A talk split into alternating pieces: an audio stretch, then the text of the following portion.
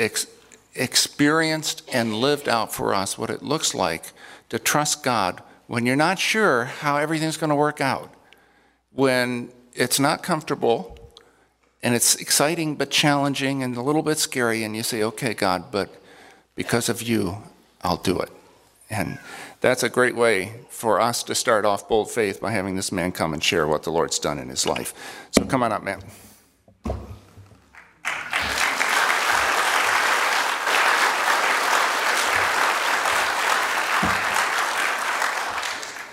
I always have to put this down after Shane.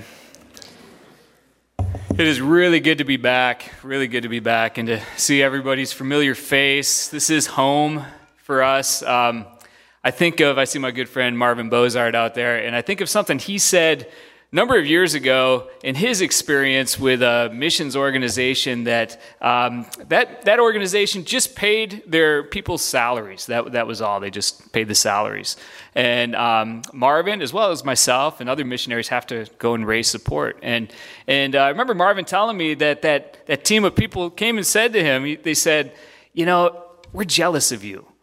And they said, We're jealous because you have a team of people who believe in what you're doing, who get feedback from you, who are in your corner, who support you, who pray for you. And we're jealous of that. And you know what? I am so thankful that you here at Lockwood, our family, our, our home, are in our corner and know what's going on with the ministry and send groups and are supporting and praying and, and just with us in this. It, it means so much to us. We couldn't do it without you. Um, we, we can't. You're, you're literally a part of us and our work there. So thank you for that. Um, I am excited to talk about Bold Faith today. It is the first Sunday of, of Bold Faith. Um, before I do, let me go ahead and, and open up with a word of prayer. Uh, Father, we come before you and just pray for your presence here. We pray that these words uh, on this page would not be mine, but yours. Lord, that you would use them to uh, penetrate hearts and minds, to bring conviction, to bring truth, to bring encouragement, uh, to bring hope, and inspire, Father, uh, each of us to follow you more and more and more. Lord, we just thank you and turn this time over to you, Father, and we ask this in your name. Amen. Um, I'm excited about the Bold Faith Initiative. I really am. It, it, excites me to think of churches, multiple churches all over the county coming together, working together to impact this county for the kingdom. That's exciting. That's exciting.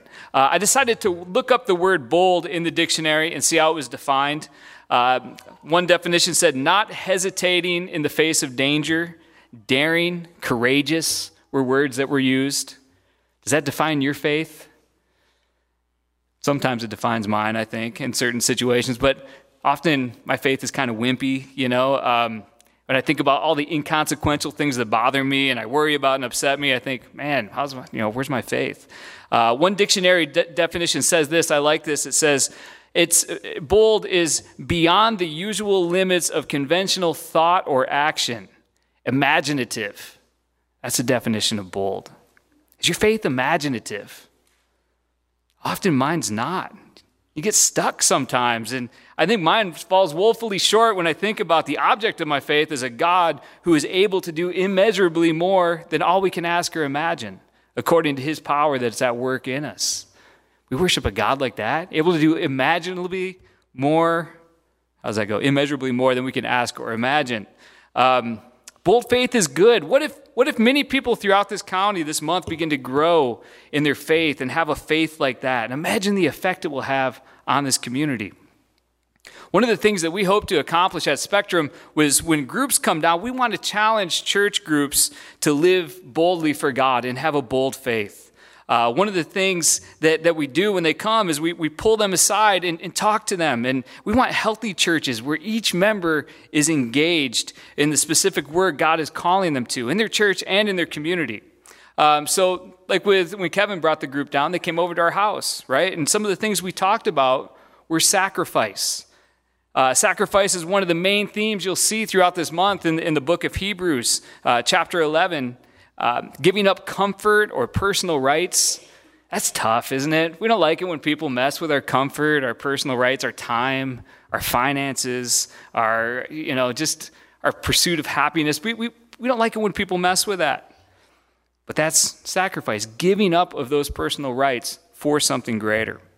Uh, we talked about missionaries in the 1800s who, when they were called to go out in the mission field, they would uh, pack up everything they own, right? They would sell off most of it. The things that they were going to bring, they would pack into a coffin. They'd go out and purchase a coffin, and they would put it on a boat and get in the boat and go to wherever they were going. They weren't planning on coming back. That was sacrifice. They were sacrificing their lives for the gospel. Uh, we talked about courage and the courage equation.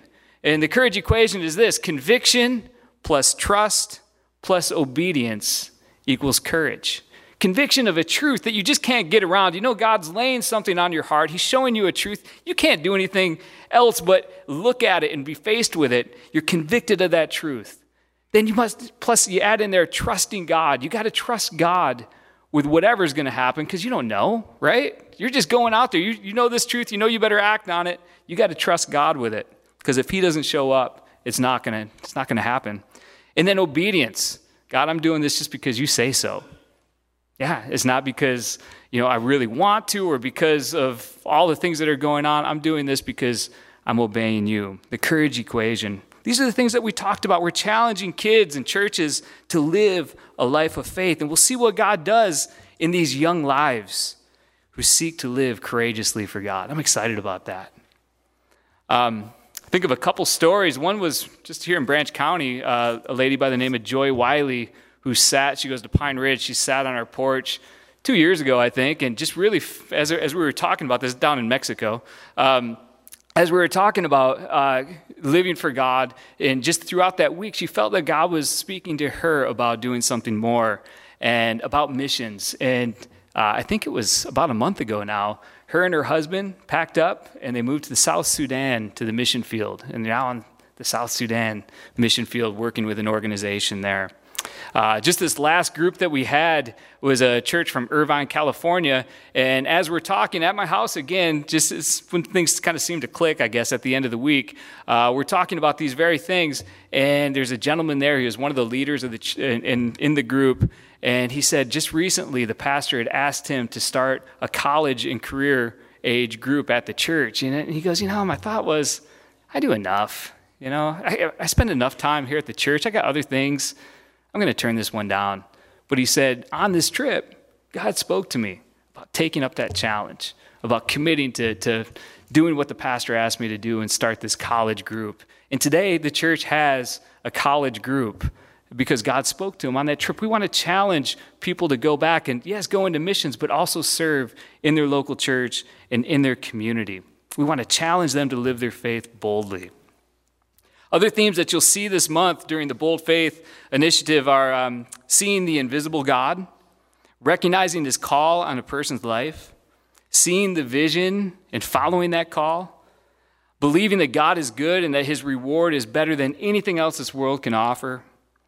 And at the core of every story, I, I believe, is this truth that's shared in uh, chapter 11, verse 6, where it says, Anyone who comes to him must believe that he exists and that he rewards those who earnestly seek him. That's at the core of each of these stories, and you're going to go through that as the month goes on.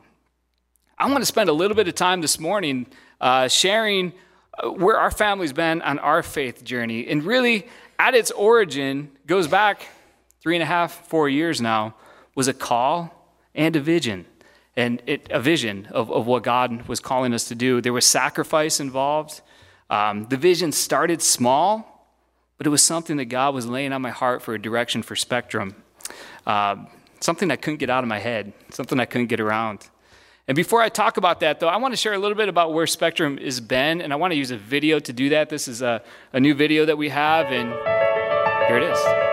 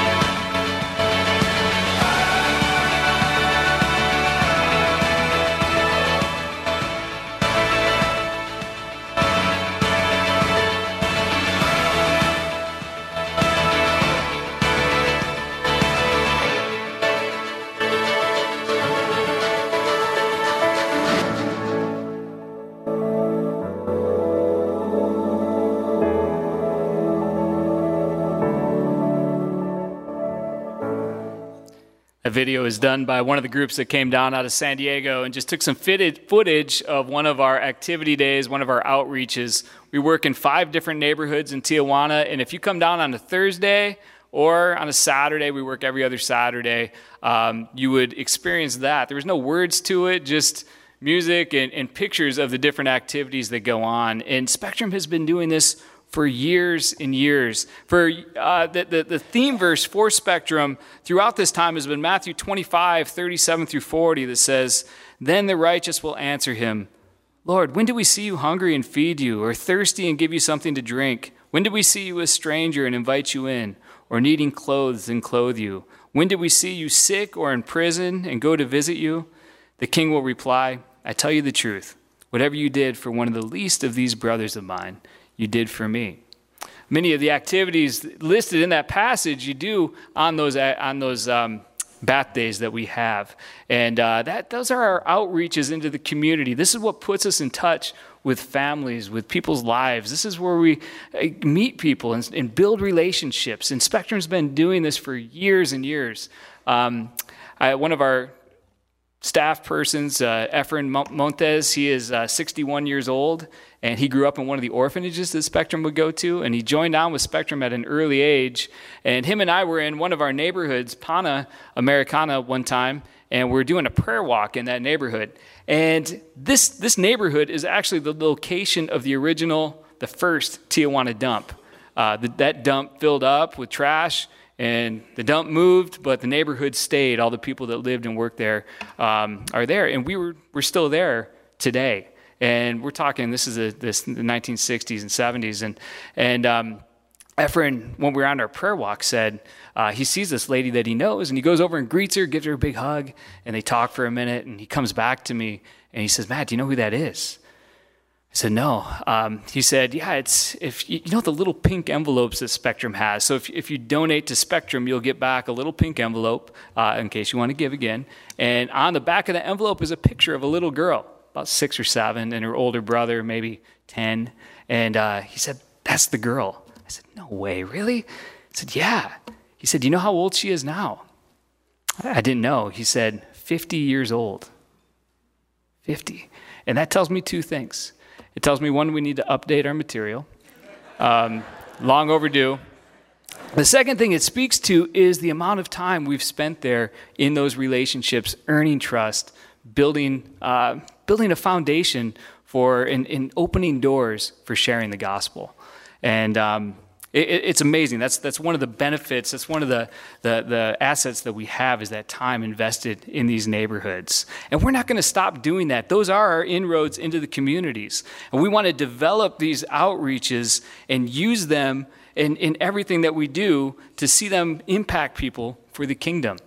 Um, I think of the story of Gladys and her son Angel. Uh, we met them at one of those outreaches, and they live in one of our neighborhoods, Laguna.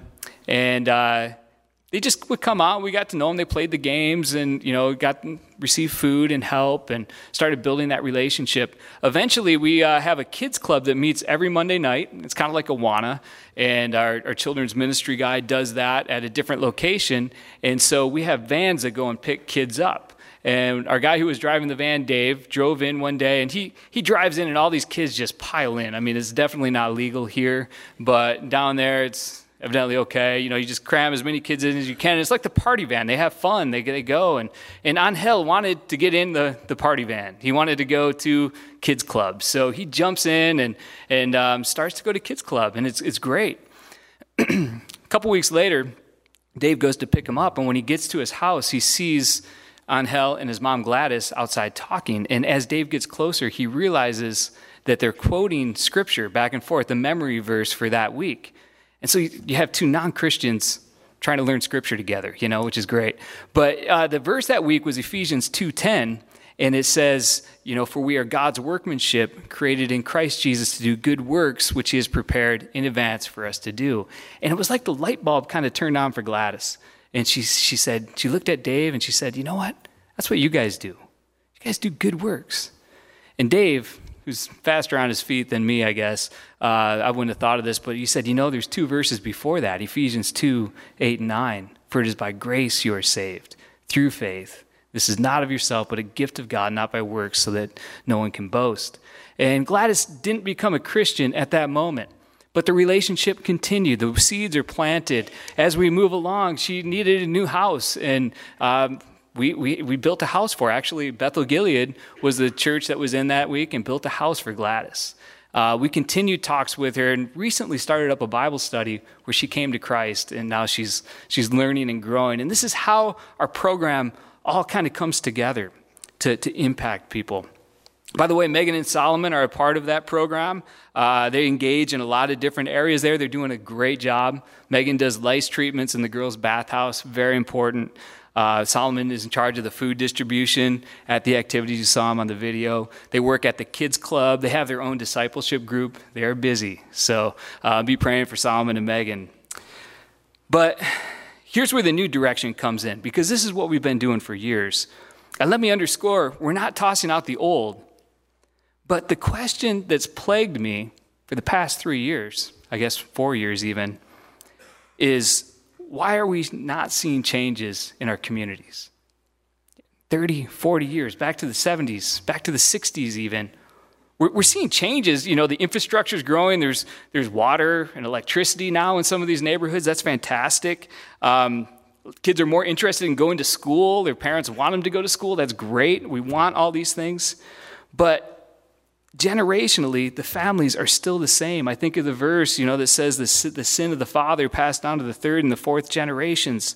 We're seeing the same cycle of sin, abuse, uh, drugs, alcohol, teenage pregnancy, all of these things just repeat themselves year after year after year. And someone told me one time, I don't know if this is true, but that they said that uh, Tijuana is the most evangelized city in the world. And it could be. It's right next to California. Thousands of people go down every year and, and do VBSs and look to share the gospel. So, what's the problem? Why are we not seeing changes for the kingdom in our neighborhood? The evangelism is happening, but I believe there's no disciple making. You know, the Great Commission says, therefore, go and make disciples of all nations, baptizing them in the name of the Father and the Son and of the Holy Spirit, and teaching them, teaching them to obey everything I have commanded you. It's kind of groups just go in and go back out. You know, there's no digging in, there's no planting churches. There are good churches in Tijuana, but Tijuana is a city of 5 million people. It's huge.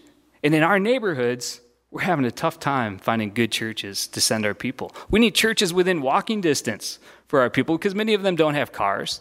They, they might be able to pay bus fare for them and their large families in some cases to go into Centro Tijuana and be a part of a big church there, but maybe once a week, if that. So we want people to be involved in the life of the church. We need good churches in our neighborhood. Churches are where disciples are made. Ephesians 4 11 through 13 says So Christ gave the apostles, the prophets, the evangelists, the pastors, and teachers to equip his people for good works, for works, I'm sorry, of service, so that the body of Christ may be built up until we all reach unity in the faith and in the knowledge of the Son of God and become mature, attaining to the whole measure of the fullness of Christ. When I was still here at Lockwood, Aaron, the former director, asked me to go and be director of the ministry. I didn't think I was going. I was comfortable. Uh, things were going great here. Wasn't planning, I loved it here. Wasn't planning on going anywhere. But I started waking up at nights thinking about connecting people from our activities to churches in, in, at Spectrum. I would think about that, and I didn't even know why. Like, I would think about it during the day. I'd wake up at night thinking about it often. I didn't tell Becky. I didn't think I was going anywhere, so I didn't, why tell her? But I couldn't stop thinking about it. And as we felt God more and more leading us to go in that direction, we took a trip and uh, met with one of the board members. And the first thing that he did when we met is he took this piece of paper and pushed it across the table to me and it was a paper written by one of the staff members that talked about connecting with churches in our neighborhoods.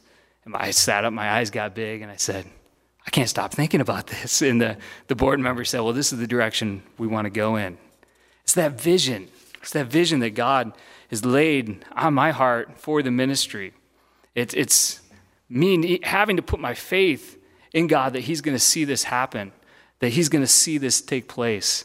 Um, we hired a guy to help us connect with churches in the neighborhood. And like I said, it was tough to find one. We did discover one church in one of our neighborhoods. Trinche is the name of the neighborhood. Uh, it means the devil's pitchfork. Um, that's a pitchfork. Um, it's fitting, it's apt. It's at the foot of that, uh, that neighborhood, Pana, that's the original Tijuana dump. It's a tough place, tough place. And, and Satan has a stronghold there. But this guy planted a church there. He's young. He's like 27. His name's Juan. And um, the people in the neighborhood who are starting to go there are saying, you know, there's something different about this place. You know, he's, he's, he's humble. He just teaches the word. Uh, it doesn't seem like he's in it for himself. He's not manipulating. He's just, he just shares his heart with us each week as he, as he teaches the word. They're seeing something different. I talked to Juan and I, I invited him to start coming out to our activities. It's a small church. He can't put on an outreach like a, a normal church can because he doesn't have the time, the re, or the money, or the resources, the people to to do that. I said, well, come on out and meet the community at our activity. So that's what he does. He comes out to a bat day like the one you saw there, and he doesn't preach. He doesn't hand out tracts. He washes feet. He passes out vegetables. He serves. He's a pastor that serves. And he told me one time, he said, Matt, he goes, you know, there's a lot of people here that I see that I know that go to our church, but there's a lot of people that won't step foot in our church. But you know what? They talk to me here. And that's what it's about the church being able to work through us to impact the community. And then as we share the gospel with people, now we have a place to send people to grow and be discipled. To be discipled, that's what it's about. That's our goal is to is to have these connections with these churches. Well, what about the rest of our neighborhoods? We have four other neighborhoods. And um, so uh, the way that God's leading us here, and this is as the plan and the vision's developing, uh, we're, we are going to be starting new Bible studies in each of our neighborhoods in, in September. Um, we're going to have staff from Spectrum lead these Bible studies, and um, we're going to use something called the Wisdom Method, which is extremely interesting to me because instead of just straight teaching. What it is, is it's asking good questions. And so you sit in, a, in someone's home and you ask about what's, what's the issue that we're talking about here? What scriptures, what does scripture say about it? What do other Christians say about it? And you start to share uh, about it. And, and the, the leader of the Bible study is kind of guiding them through this. And then the, the question at the end is, what is God telling you to do about it? And what I think is so powerful about this is that the whole time people are sharing with each other, trust is being built and earned, right? As, as you hear each other's stories, you're starting to say, What do the scriptures say about my life? And then, what should I be doing about it? And together there can be accountability there. And as people start to think in this way and start to apply scripture to their life, people are going to start to grow and the kingdom of God is going to start to take hold in those neighborhoods. It's a great way to start a church. We want these to eventually turn into churches.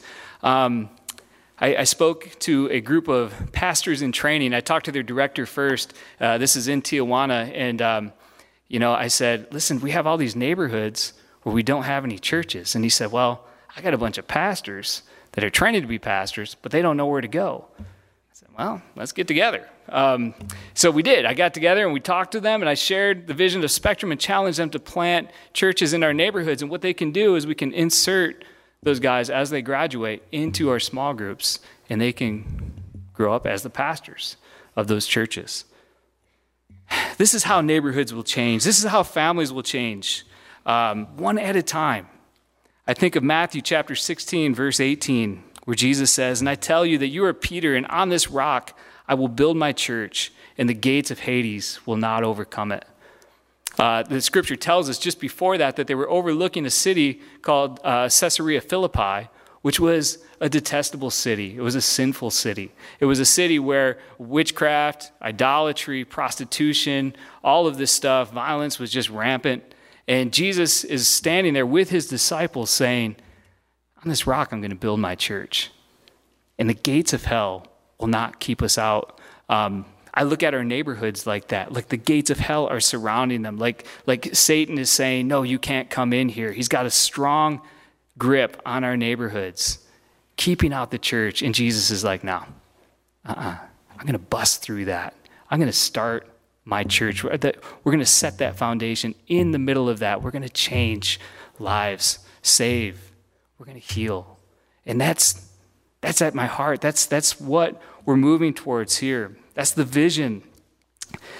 I think of um, the effect that this church has had on our family. You know, we moved here in 2000. I was in sales. People impacted our lives here. The teaching impacted our lives. I think of all the different elders and deacons and teachers that we've had that have helped us to grow and made it so our family could grow in the Lord. It happens within the church, and Mexico just doesn't have that in our neighborhoods. And so that's what we're moving forward towards. Um, that's the vision. That's what we're getting that back on a plane on Wednesday and heading back to Tijuana for, for that vision to see that come to pass. Um, it's scary. Again, still don't know how it's going to work out.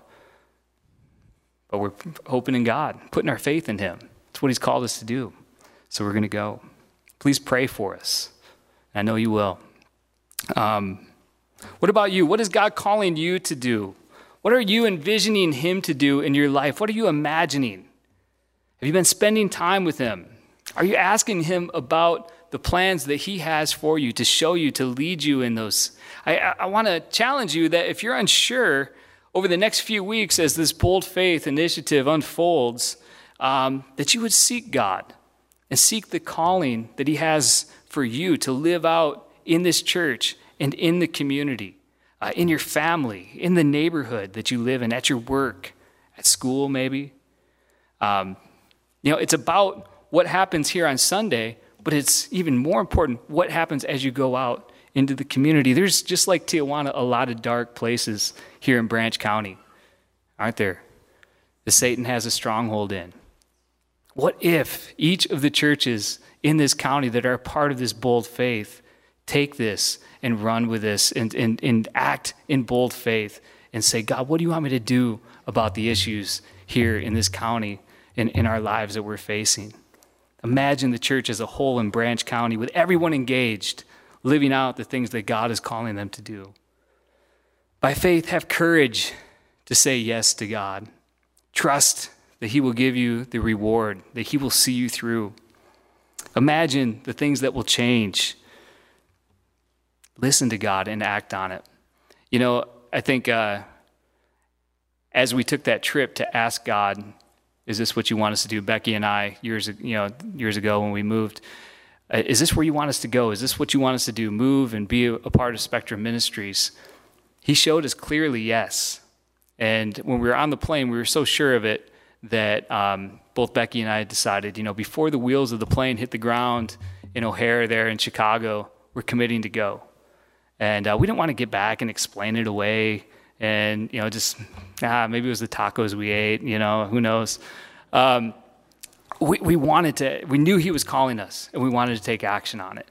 And I want to challenge you to do that throughout this month as God speaks to you to live boldly in faith for him and whatever it is he's calling you to do. Take action on it. Tell somebody about it. Do it together. God didn't call us to be lone rangers, He called us to do it as a church, to work together, to pray for each other, to hold each other accountable, and see what God does this next month and throughout this upcoming year through this Bold Faith initiative. Um, thank you for the time this morning. Uh, thanks for hearing a little bit of our story. Tried to cram it all in as best I could.